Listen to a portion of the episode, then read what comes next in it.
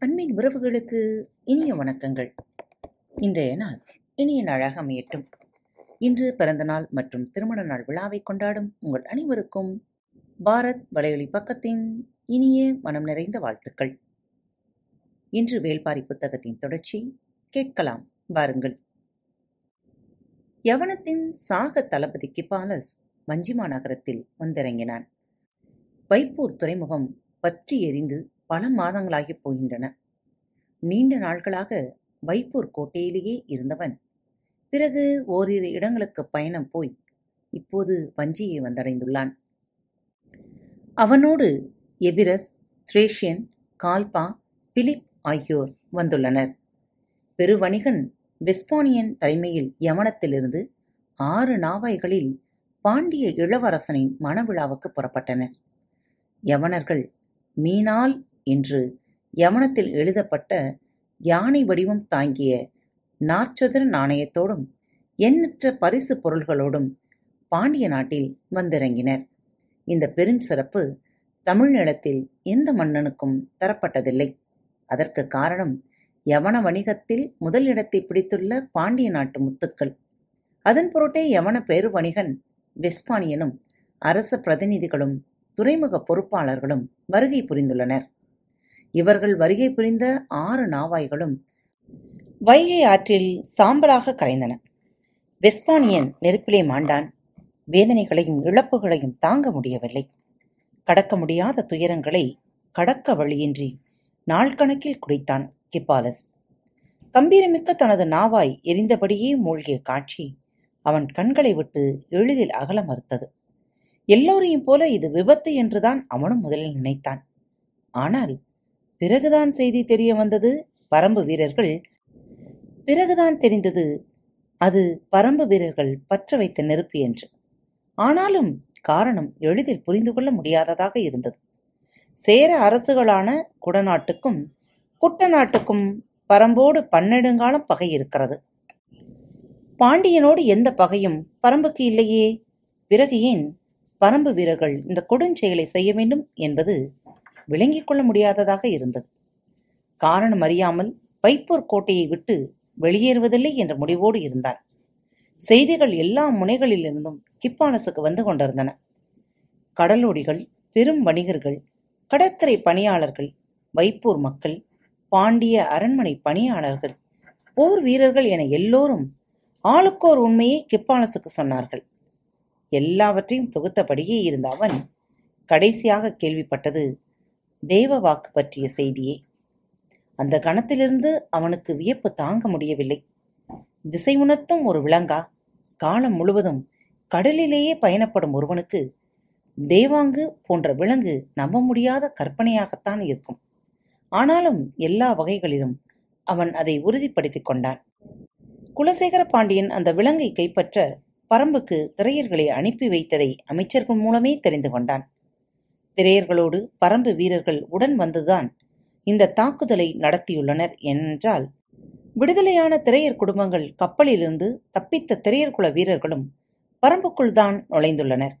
எனவே எல்லாம் பாரியின் செயல்தான் என்பதை குலசேகர பாண்டியன் உறுதி செய்துள்ளான் என்பது வரை கிப்பாலசுக்கு தெரிய வந்தது. ஆனாலும் அந்த விலங்கை பார்க்காமல் அவனால் நம்ப முடியவில்லை. அந்த விலங்குகள் எல்லாம் பரம்பு வீரர்களால் மீட்கப்பட்டு விட்டதாகவும் மிஞ்சிய சில நெருப்பிலே எரிந்து விட்டதாகவும் சொன்னார்கள். ஒன்றிரண்டாவது எஞ்சியிருக்காதா என்று ஹிப்பாலஸ் தொடர்ந்து முயன்றான். அவன் முயற்சி வீண் போகவில்லை. வைப்போர் துறையில் நெருப்பு பற்றுவதற்கு முன்னரே இரண்டு களங்கள் துறையை விட்டு வெளியேறியுள்ளன. இரளித்தீவுக்கும் தெங்கின் தீவுக்கும் பயணமான அந்த இரண்டிலும் தேவாங்குகள் இருந்திருக்கின்றன. சூழ்கடல் முதுவன் யாரும் அறியாதபடி நள்ளிரவுக்கு முன்னதாகவே அந்த களங்களை வெளியேற்றியுள்ளான் என்பதை கிப்பாலஸ் அறிந்தான்.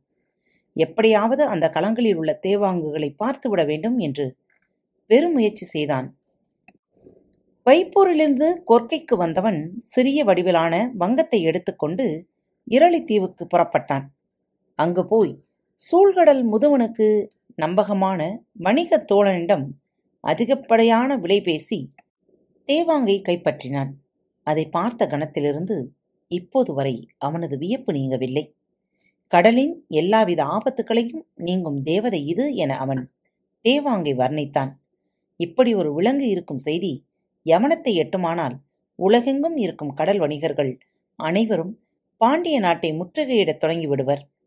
மற்றவர்கள் அறியும் முன் இந்த விலங்கை நாம் கைப்பற்ற வேண்டும் என்ற முடிவுக்கு வந்தான் கிப்பாலஸ். இரளித்தீவிலிருந்து மீண்டும் கொற்கைக்கு திரும்பிய அவன் நேராக மதுரைக்குச் சென்றான். குலசேகர பாண்டியனைக் கண்டு பேசிவிட்டுதான் இப்போது மஞ்சிமா நகருக்கு வந்துள்ளான். அவனது வருகை உதயஞ்சேரலுக்கு தெரிவிக்கப்பட்டது. யவனத்தின் பெருமைமிகு வணிகர்களும் கடல் பயண சாகச தளபதிகளும் வந்துள்ளதை மகிழ்வோடு வரவேற்றான் உதயஞ்சேரல் அவனுடைய உற்சாகத்திற்கு இப்போது கூடுதல் முக்கியத்துவம் இருந்தது. வணிகப் போட்டியில் சேரனின் மிளகை பாண்டியனின் முத்து கடந்து முன் சென்று விட்டது எனவே யவன வணிகர்களின் முதல் மரியாதை பாண்டியனை நோக்கியே கடந்த சில ஆண்டுகளாக இருப்பதை யாவரும் அறிவர். அதன் பொருட்டே பாண்டிய இளவரசனின் மணவிழாவிற்கு யவனத்திலிருந்து சிறப்பு ஏற்பாட்டோடு பலரும் வந்து பங்கெடுத்தனர். ஆனால் வைப்பூரில் பற்றிய தீயால் யவன வணிகர்களுக்கு பேரிழப்பு ஏற்பட்டுள்ளது. பாண்டியனின் நற்பெயரில் அழிக்க முடியாத கரும்புகை படிந்து விட்டது வைப்பூரில் ஏற்பட்ட இழப்பிற்கு எந்த ஒரு வணிகனும் எளிதில் மீண்டுவிட முடியாது. பாண்டியனால் ஏற்பட்ட கசப்பையும் கண்ணீரையும் கடலொடிகள் எளிதில் கடத்துவிட முடியாது. நெருப்பின் சூட்டை கடல் மறக்க நீண்ட காலமாகும். அதுவரை வஞ்சி நகரே வணிகத்தின் தலைவாசலாக இருக்கும் என்று கணித்தான் உதியஞ்சேரல் வைப்பூரில் பற்றிய நெருப்பு பாண்டிய பேரரசுக்கு பெரும் களங்கத்தை உருவாக்கியது உண்மைதான். அதனால் வணிகர்கள் கடும் சினம் கொண்டிருந்ததும் உண்மைதான். ஆனால் இரளித்தீவுக்கு போய் தேவாங்கை கிப்பாலஸ் நேரில் பார்த்த பிறகு நிலைமை தலைகீழாக மாறிவிட்டது. அதனால்தான் அவன் மீண்டும் கொற்கைக்கு திரும்பினான். மதுரைக்கு போய் குலசேகர பாண்டியனை கண்டான். கடும் குற்றச்சாற்றை பகிர்ந்து கொள்வதற்காகவே அவன் திரும்பி வந்திருப்பதாக குலசேகர பாண்டியன் நினைத்தார். ஆனால் கிப்பாலஸ் தங்களைக் கண்டு நன்றி சொல்லவே வந்தேன் என்றான். பேரரசருக்கு விளங்கவில்லை. காலம் முழுவதும் கடலிலேயே வாழ்வை கழிக்கும் கடல் மனிதன் நான். திசையறியும் ஆற்றல் கொண்ட விலங்கு ஒன்று இருக்கிறது என்பதை கண்டறிந்ததற்காகவே உங்களை கண்டு நன்றி சொல்ல வந்தேன். பாண்டிய நாட்டு வானவியல் அறிஞர்கள் ஆற்றல் பற்றி நிறையவே கேள்விப்பட்டுள்ளேன். எமது நாட்டின் மூத்த அறிஞர்கள் பாண்டியர்களைப் பற்றி எண்ணற்ற குறிப்புகளை எழுதி வைத்துள்ளனர். நாட்டை முன்னூத்தி அறுபத்தைந்து பாகங்களாக பிரித்து நாள்தோறும் ஒவ்வொரு பாகத்தில் குடியிருப்பவர்கள் அரசுக்கு திரைக்கட்ட வேண்டும் என்று விதி செய்தவர்கள் பாண்டியர்கள். பல தலைமுறைக்கு முன்பே ஆண்டை நாள் கணக்கில் துல்லியமாக பகுத்து அதை நிர்வாகத்தோடு இணைத்த அறிவு பாண்டியர்களுடையது என எழுதி வைத்துள்ளனர். உங்களின் வானியல் ஆற்றலை நாங்கள் கேள்விப்பட்டுள்ளோம். ஆனால் திசை காட்டும் விலங்கொன்று இருக்கிறது என்பதை கண்டறிந்த உங்களின் பேரறிவுக்கு எங்களின் மரியாதையை செலுத்துகிறோம். நீங்கள் கண்டறிந்தது மகத்தான ஒன்று. கடல் இருக்கும் வரை இந்த கண்டுபிடிப்புக்காக பாண்டிய பேரரசின் புகழை உலகம் பாடும் என்றான் கிப்பாலஸ். அவமான உணர்வால் துவண்டு போயிருந்த குலசேகர பாண்டியனுக்கு மீண்டும் புத்துணர்வு ஊட்டுவதாக இருந்தது கிப்பாலசின் பேச்சு. பரம்பின் மீதான பழிவாங்கும் உணர்வு கொழுந்துவிட்டு எரிந்து கொண்டிருந்த நேரத்தில் அதற்கு இன்னொரு பரிமாணத்தை அவன் வழங்கினான். நீண்ட நெடுங்காலமாக தமிழ் நிலத்துக்கும் யவனத்துக்கும் இடையில் கடல் வணிகம் நடந்து வருகிறது. நுரைத்தள்ளும் கரைவழி பயணமாக இரு நிலத்துக்கு கடலோடிகளும் பல தலைமுறைகளை கழித்து விட்டனர். இரு நாகரிகங்களும் எண்ணற்றவற்றை பரிமாறிக்கொண்டிருக்கின்றன ஆனால் இந்த இரு நிலப்பரப்புகளில் இருப்பவர்களும் கண்டு பெரிதும் வியக்கும் கண்டுபிடிப்பாக தேவாங்கு இருக்கிறது. சாகச தளபதி என்று உலகெங்கும் பெயர்பட்ட கிப்பாலஸ் தனது மிகப்பெரிய நாவாய் எரிந்த துயரை கடந்து கண்டறியப்பட்ட தேவாங்குக்காக தன்னை வணங்கி நின்றான் என்றால் அது எளிதான ஒன்றல்ல. கிப்பாலசுக்கும் குலசேகர பாண்டியனும் அடுத்து நடக்க வேண்டியவற்றைப் பற்றி நிறைய பேசினர். அதன் தொடர்ச்சியாகத்தான் இப்போது உதயஞ்சேரலை பார்க்க வந்துள்ளான். பரம்பின் மீதான உதயஞ்சேரன் போர் திட்டங்களைப் பற்றிதான் அவன் உரையாடினான். கிப்பாலசுடன் எபிரஸ் ரேஷின் இருந்தனர். குடநாட்டு அமைச்சன் கோலுச்சாத்தன் கொல்லிக்காட்டு விதையை பெற்றுத் தருவதாக கூறி பரம்புக்குச் சென்று பாரியிடம் வணிகம் பேசியதையும் அதன் பொருட்டு கை துண்டிக்கப்பட்டதையும் கூறிய அவர்கள் குடநாட்டினர் இப்போது உதயம் சேரலோடு இணைந்து பரம்புக்கு எதிராக செய்யும் முயற்சியையும் பகிர்ந்து கொண்டனர். யவனர்கள் இங்கு நிகழும் எல்லாவற்றையும் அறிந்து வைத்துள்ளது. உதயம் சேரலுக்கு வியப்பளிக்கும் ஒன்றாக இல்லை. பல தலைமுறைகளாக செலுத்தோங்கி இருக்கும் வணிகம் அரசியலுள் ஆழமான வேர்களை செலுத்தியிருக்கும் என்பதை அவன் அறிவான். ஆனால் பாரியை எப்படியாவது வீழ்த்த வேண்டும் என்று நீண்ட நெடு காலமாக சிந்தித்து செயல்பட்டு கொண்டிருப்பது குட்டநாடு உதியஞ்சேரலின் தந்தையான செம்மாஞ்சேரலை கொன்றளித்தவன் பாரி. அதற்கு பல காலத்துக்கு முன்பே பகை தொடங்கிவிட்டது. உதயஞ்சேரல் பட்டமேற்ற பிறகு பல்வேறு முயற்சிகளை தொடர்ந்து மேற்கொண்டு வருகிறான். அவனோடு முரண்பட்டு விலகியிருந்த குடநாட்டு வேந்தன் குடவர் கோவும் இப்போது இணைந்து செயல்பட முன்வந்துள்ளான். இது சூழலை மிகவும் ஏதுவாக மாற்றியுள்ளது என்று உதயஞ்சேரல் எண்ணிக்கொண்டிருக்கும் போதுதான் வைப்பூரின் மீதான பாரியின் தாக்குதல் நடந்துள்ளது. எதிரிகளின் எண்ணிக்கையை பாரி போதுமான அளவுக்கு அதிகப்படுத்திக் கொண்டான். இதைவிட நல்ல காலம் இனி வாய்க்காது என்று உதியஞ்சேரல் நினைத்துக் கொண்டிருந்த போதுதான் கிப்பாலஸ் வந்து சேர்ந்துள்ளான். பேரியாற்றங்கரையின் நெடுவுயர் மன்றத்தின் நடந்தபடியே இருவரும் பேசிக் கொண்டிருந்தனர். வைகையின் தென்கரை படித்துறையில் இருந்த நிலைமாடத்தில் தனித்திருந்தார் குலசேகர பாண்டியன் பொழுது கவிய காத்திருந்தது. ஆற்றங்கரை எங்கும் கூடு திரும்பும் பறவைகளின் கீச்சொலி கேட்டுக்கொண்டிருந்தது வைகை சீற்றமின்றி ஓடிக்கொண்டிருந்தது. ஆனால் குலசேகர பாண்டியனின் எண்ண ஓட்டம் அப்படியல்ல. அது கட்டுக்கடங்காமலே இருந்தது. நீண்ட நேரம் அரசியல் அனுபவம் அவருடைய எண்ணங்களை வழிநடத்த முடியாமல் திணறியது. அவர் சிறிது நேரம் நடப்பதும் பிறகு உட்கார்வதும் உட்கார்ந்தவுடனே எழுந்து நடப்பதுமாக இருந்தார். தொலைவில் காவல் வீரர்கள் நின்றிருந்தனர். அவர்களை கடந்தே முசுகுந்தரும் மற்றவர்களும் நின்றிருந்தனர். யாரும் நெருங்க முடியா சீற்றம் கொண்டிருந்தார் பேரரசர். ஓடும் வைகை மூழ்கும் களங்களை கண்களுக்கு காட்டி காட்டி மறைந்து கொண்டிருந்தது. அவன் தனிமையில் சிந்திக்கவும் ஓய்வெடுக்கவும் எவ்வளவோ இடங்கள் உண்டு. ஆற்றங்கரை மண்டபத்திற்கு போனால் வைப்பூரின் நினைவே மீண்டும் மீண்டும் வரும். எனவே அதை தவிர்க்கலாம் என்றுதான் பலரும் சொல்லி பார்த்தனர். ஆனால் பேரரசர் வேறு எங்கும் போகாமல் தொடர்ந்து இங்குதான் வருகை தந்தார். அதற்கு காரணமும் இருந்தது. பாரியின் புகழ் உலகமெங்கும் பரவியிருந்தது. அது ஆழ்வோருக்கு இயல்பாக பொறாமையை உருவாக்கியது. இடைவிடாது பாடித் திரியும் பாணர்கள். தங்கள் குரல் நாளங்கள் விடைபெற்று வலிக்கும் போதும் பாரியை பற்றிய பாடுகின்றனர். சொற்களுக்குள் உருளும் பாரியின் நினைவு குரல் நாளங்களுக்கு இதம் தருவதாக பாணர் குலமே கருதியது. தோற்பறையை நெருப்பிலே சூடேற்றி ஒளி எழுப்பும் பக்குவத்திற்கு கொண்டு வருதல் போல பாடி களைத்த குரல் நாளங்களை மீண்டும் பாடும் பக்குவத்திற்கு கொண்டு வர பாரியை பற்றிய பாடல்கள் உதவி செய்வதாகவும் பேசினார்கள். பாரியை பற்றிய பாடல்களின் பேச்சும் பாட்டும் இசையும் கூத்தும் வேந்தர்களின் ஆழ்மனத்தில் வெறுப்பை இடைவிடாது உமிழ்ந்து கொண்டிருந்தன. புகழை பழுக்க காய்ச்சி வேந்தர்களின் அடிநெஞ்சில் இடைவிடாமல் ஊற்றினர் அது எல்லா வகையிலும் வினையாற்றிக் கொண்டே இருந்தது. பாரியின் மீது வெறுப்பும் பொறாமையும் குலசேகர பாண்டியனுக்கும் உண்டு. ஆனாலும் தேவாங்குக்காக போர் தொடுக்க வேண்டும் என்று கருங்கை வாணனும் புதிய விற்பனம் கூறிய போதும் அவர் ஏற்றுக்கொள்ளவில்லை. காரணம் பொறாமையும் வெறுப்பும் மனித மனத்தை குறைந்த அளவே இயக்கும் ஆற்றல் கொண்டவை. பகை மட்டும்தான் அளவற்ற வெறி கொண்டு மனதை இயக்கும் ஆற்றல் கொண்டது. பாண்டிய நாட்டுக்கு பரம்பின் மீது பகை உருவாகவே இல்லை. அதன் பொருட்டே குலசேகர பாண்டியன் போர் தொடுக்கும் திட்டத்திற்கு ஒப்புதல் வழங்கவில்லை. பெரும் மலைத்தொடருக்குள் இருக்கும் ஒரு நாட்டை கைப்பற்ற வளமிக்க போர்ப்படை மட்டும் போதாது. அதை வழிநடத்துபவர்களுக்கு ஆறா பகை இருக்க வேண்டும். அதுதான் அவர்களை சினம் குறையாமல் இயக்கிக் கொண்டே இருக்கும். பகை கணந்தோறும் ஊறி பெருகக்கூடியது. சூழலில் நிகழும் ஒவ்வொரு காரணத்தையும் பகை தன்னை பெருக்கிக் கொள்ள இயல்பாக பயன்படுத்திக் கொள்ளும். வெறும் பொறாமையும் வெறுப்பும் எளிதில் அணைந்துவிடும்.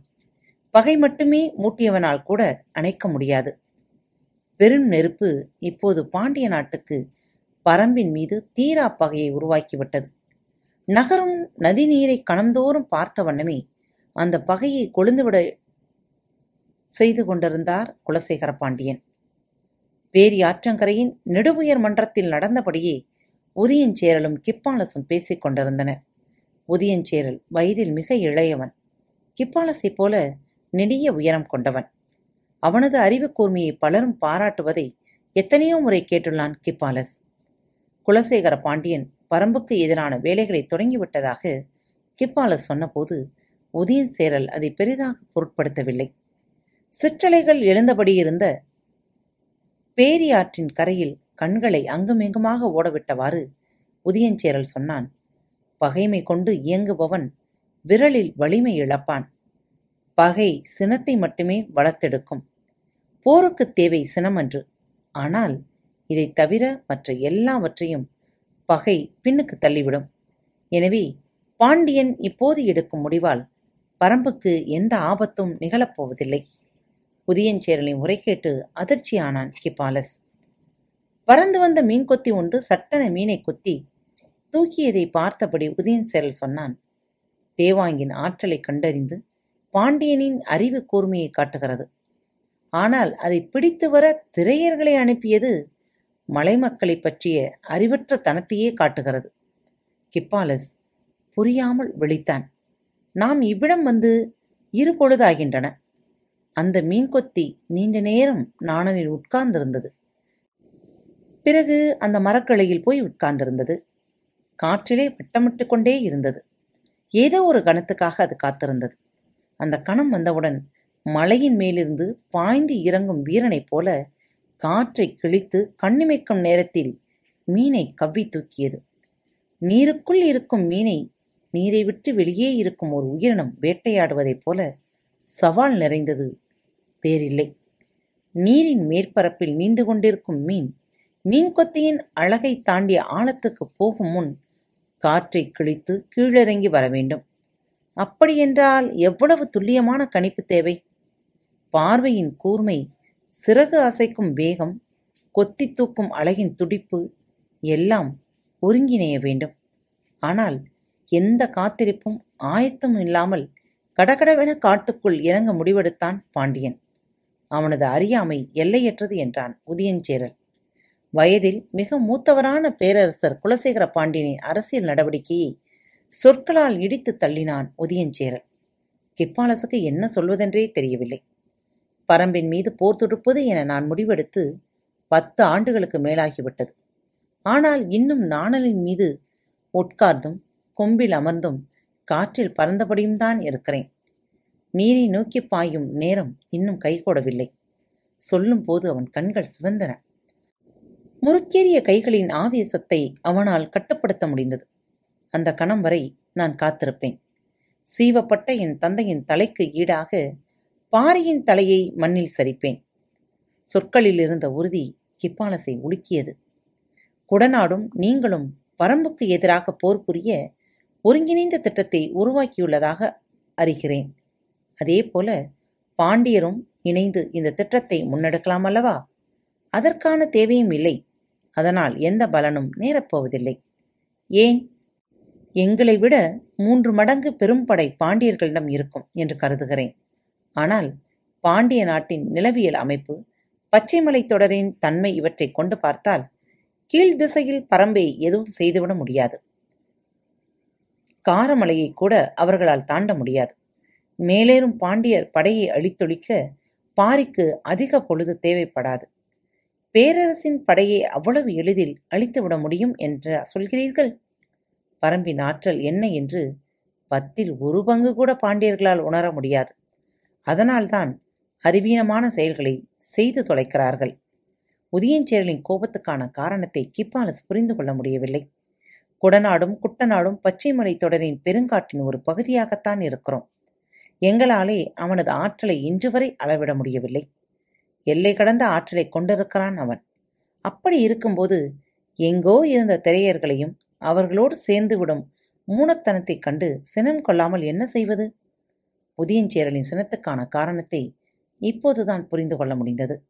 இதுவரை பாரியின் புகழை மட்டுமே பாடிக்கொண்டிருந்த பாணர்கள் இப்போது வேந்தர்களை மீறிய வீரம் கொண்டவன் பாரி என பாடுகின்றனர். வேளிர்களை வேந்தர்களுக்கு இணையாகச் சொல்லுகின்றனர். இதற்கெல்லாம் தளம் அமைத்து கொடுத்து விட்டான் பாண்டியன். உதயஞ்சேரல் அடுக்கடுக்காக முன்வைக்கும் குற்றச்சாட்டுகளை கேட்டபடி நின்று கொண்டிருந்தான் கிப்பாலஸ். அடுத்து என்ன சொல்வதென அவனுக்கு தெரியவில்லை. பேரியாற்றி பார்த்து கொண்டே பேசிய உதயஞ்சேரலின் முகத்தில் சற்றே மாறுபட்ட தன்மை வெளிப்பட்டது. இழுத்து மூச்சு வாங்கி விட்டபடி சொன்னான் நடந்தவை எல்லாவற்றையும் நினைத்து பார்க்கும்போது பாண்டியன் செய்தது எல்லாமே பிழை. ஆனால் பரம்பின் வீரர்கள் செய்த பிழையும் ஒன்று இருக்கிறது. அதைத்தான் முக்கியமாக கவனிக்க வேண்டியுள்ளது. இவ்வளவு நேரம் நிகழ்ந்த உரையாடலில் மிக முக்கியமான ஒன்றை பற்றி இப்போது உதயஞ்சேரல் பேசுவதாக கிப்பாலசுக்கு தோன்றியது. சற்றே ஆர்வத்தோடு கேட்டான் என்ன அது? இளமாறனை வெட்டி வீசியது. கிப்பாலஸ் வியப்பு நீங்காமல் பார்த்தான்.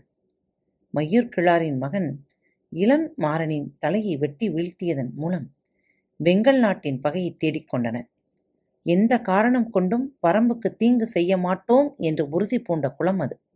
ஆனால் இன்று வெங்கல் நாட்டு தலைவர் மயூர் தம் மகனின் சாவுக்கு பழிதீர்க்க சூளுரைத்துள்ளார். வெங்கல் நாட்டின் பல ஊர்கள் பச்சைமலை தொடரில் உள் அடங்கியுள்ளன. பரம்பின் ஊர்கள் பலவற்றோடு அந்த மக்களுக்கு நல் உறவு உள்ளது. இது எங்களுக்கு கூட கிடைக்காத வாய்ப்பு. கிப்பாலசின் கண்கள் அசைவற்று அவனையே பார்த்து கொண்டிருந்தன.